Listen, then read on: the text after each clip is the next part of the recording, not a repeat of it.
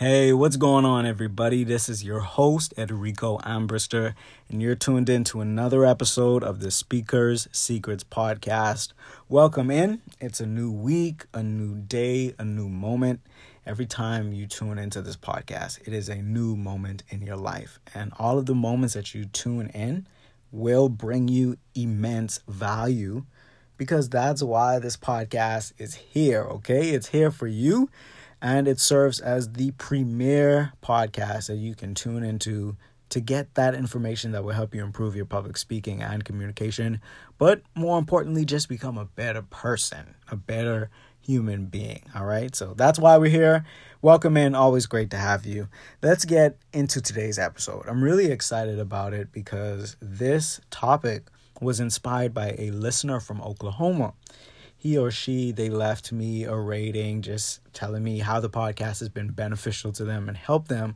But they also gave me a suggestion. They said Edrico maybe you should talk about how do we deal with folks that have to be in the room when we're speaking but don't necessarily want to be and we've all been there, right?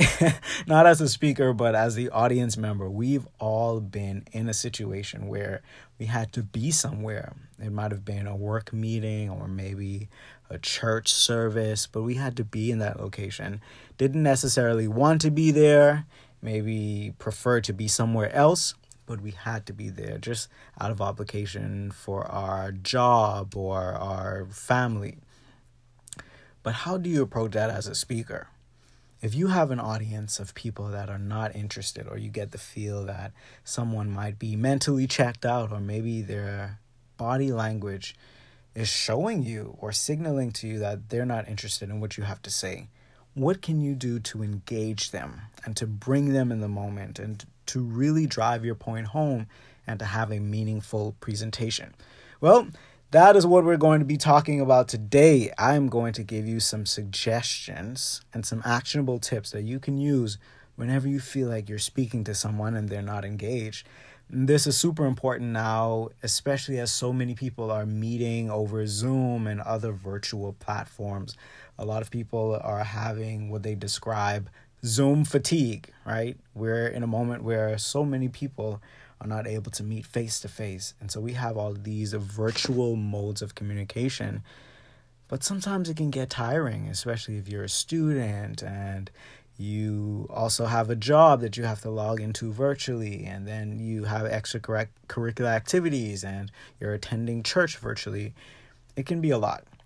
So, these suggestions are super helpful to get people to really be engaged and really be interested in what you have to say, especially when there's that added barrier of our computer or laptop or cell phone screens, right? Okay, so let's get into the first thing. What is the first thing that we can do when we want to engage people? Personally, this is something that I like to do even if I don't have an inclination that someone might not be interested. I believe that this first suggestion is just great in general because it grounds your entire audience and it brings them into the present moment. And that suggestion is to do some deep breathing exercises. Especially if it's a Zoom meeting, you have no idea what people were doing before they logged into that meeting. Some of them were working, some of them were rushing. People might have really been trying to submit a report at the last minute or they had to pick up their kids from school. You have no idea. When people log into that virtual meeting or they enter a room, you don't know what they've been doing. And so to start off your speech, just to tell everybody that, like, hey, we're just going to take a moment. I want you just to take one moment, breathe in, and breathe out. And you can do that maybe about three to five times and have everybody just to focus on their breath, just to come into the present moment. And that helps. That's something that I always love to do, but especially if you have someone that's not really interested in that meeting, just getting them to take a pause, take a few deep breaths in, and come to the present moment can allow them to be centered and will open them up to hearing what you have to say because they feel better, they feel less stressed, and hopefully at that time it reduces the amount of thoughts that are in their head. A second suggestion that I have is to ask questions. Asking questions is a habit that everybody that's giving a speech or a presentation should develop. It's super simple and super effective. And here's the thing even if it's a situation where it's inappropriate for the speaker in that particular moment to get a verbal answer or verbal feedback from an audience member, the speaker should still be asking rhetorical questions.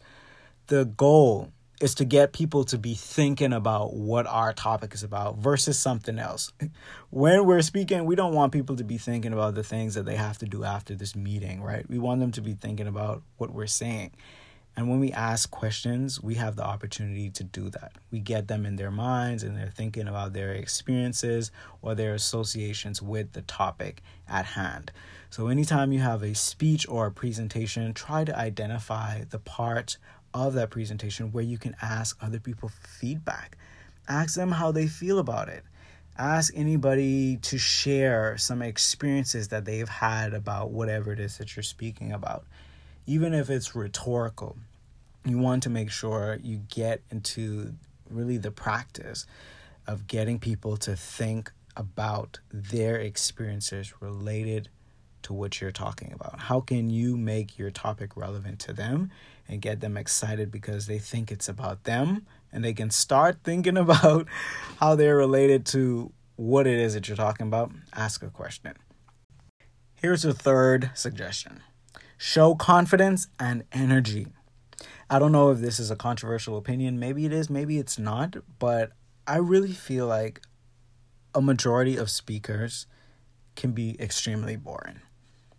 I think that's why so many people are disengaged because many times when we're listening to a speaker, they don't sprinkle in many of the tactics that engage us. I'm going to talk about one of those tactics in my next suggestion so I can tie it all together. But ultimately, you have to show energy. Whenever you're talking to a group of people, especially over Zoom these days, you want to bring the energy. And that's what I want a lot of speakers, including myself. I have to remind myself about this. To be mindful of is to make sure that when you're showing up, when you have a speech, when you have a presentation, that you're bringing positive energy as much as possible. Yes, you might be tired. Yes, you might be a little nervous, but it's important for people to really sense that shift in energy when you start talking because if it's just carrying on in a monotonous pace or you're starting your speech and your presentation but you're not really engaging anyone your energy is just luck la- luck la- oh okay i'm not going to edit that out. Your energy is just lackluster. There we go. When your energy is lackluster people just tune out all right. So we want to make sure, even if they don't want to be there, us bringing that energy and showing that we're joyful and that we're here. Like, hey, I want to connect with you. I know you don't want to be here, but we're here. So let's make the best of it. When you show that energy and that confidence, it's really contagious and it gets people more interested in hearing what you have to say, even if they weren't at the beginning. Let's go into the final suggestion. How do you get people to be engaged when they don't want to be there? The answer is to tell stories. Once again, we've all been in those situations where we were listening to someone speak and they just tell you the facts. They just lay out the data, they tell you the definitions of words. It's just very straightforward and it's very boring. Just listing straightforward data the entire time or just having a speech that is completely informative it's good because the information is there, people are learning, but they don't learn nearly as effectively as when there are stories there. Because the stories are kind of like the glue.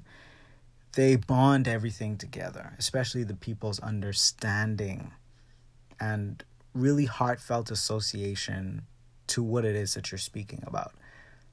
So we want to make sure that we tell stories because stories are a way for other people to really truly understand where we're coming from from a human standpoint because many of the stories that you're going to tell, even if they're your stories or someone else's stories, people can relate to that. We've all had enough life experience to understand how a situation feels or how a situation might feel if we were to put ourselves in that specific scenario. So let's recap. If you have an audience or an audience member, a few people in the audience that you presume don't want to be there but have to be there, how do you engage them? Number one, do some deep breathing exercises at the beginning. Get people to just pause where they are and take some deep breaths. Number two, ask questions. Get them thinking, even if it's a rhetorical question. But it's also great if you have questions where they can give you some verbal feedback. Suggestion number three show confidence, show energy. Bring the energy, bring the fire, bring the hype, bring the interest. And finally, tell stories. Now, those are the four suggestions that I have for today, but I also want to leave you with I guess you could consider it a final, final suggestion, but it's something that all of us should keep in mind, even outside of public speaking and communication. And that is that ultimately we cannot control anybody.